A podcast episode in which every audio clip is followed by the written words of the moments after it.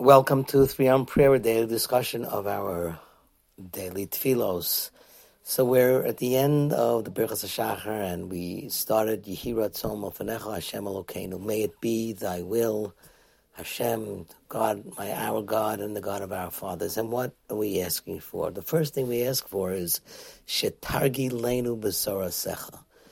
That not that we should learn, but Targi Lenu, make us accustomed to your Torah. And it's interesting to note that the preface to that is, May it be your will. It's reminiscent of a little story that that uh, happened in Ner Yisrael of Baltimore, where a boy once told the Rosh Yeshiva, Amir Tashem, I'm going to finish the tractate Baba Kama. And Amir Tashem means if Hashem wants, and it's used very often, which we'll soon discuss.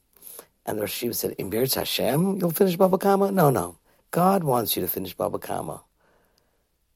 If you want, you'll finish Baba Kama.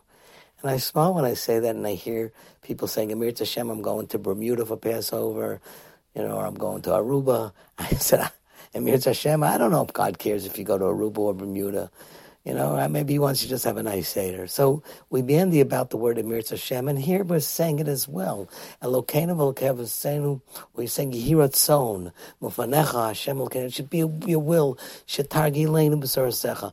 I mean, how is it Hashem's will to uh, accustom us to Torah? We have to sit and learn. But I think it does go further than that. And then the two sections, Targilenu b'zorsecha, v'dapkenu b'mitzvah and attach us to your mitzvos. Yes, there is an element that we obviously have to do, but there is a certain sense of spirituality where our lives become engrossed or engulfed in Torah. There's a wonderful little story with Reb Chaim Kanievsky.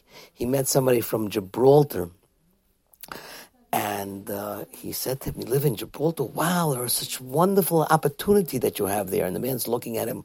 He says, What kind of opportunity? There's an investment opportunity in Gibraltar that I didn't know about. So Reb Chaim said, No, nothing to do with investments.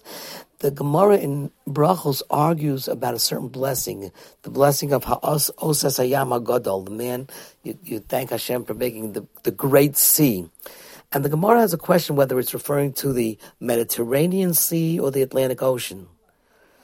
There's no place in the world other than the Rock of Gibraltar that you can stand on and see both the Atlantic and the Mediterranean. And therefore, there's no question because you can get up on that rock in Gibraltar and make the blessing of Ha'osa as a Yama Gadol without any question.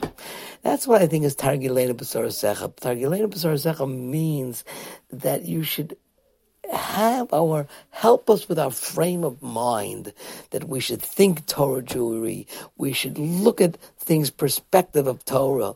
You know, there's a story the Gemara says that when Yonasan ben Uziel would learn a bird that went over his head would burn up, and they talk about two sets of people. Chassidish person saying, "Wow, the the beauty and the power of Torah.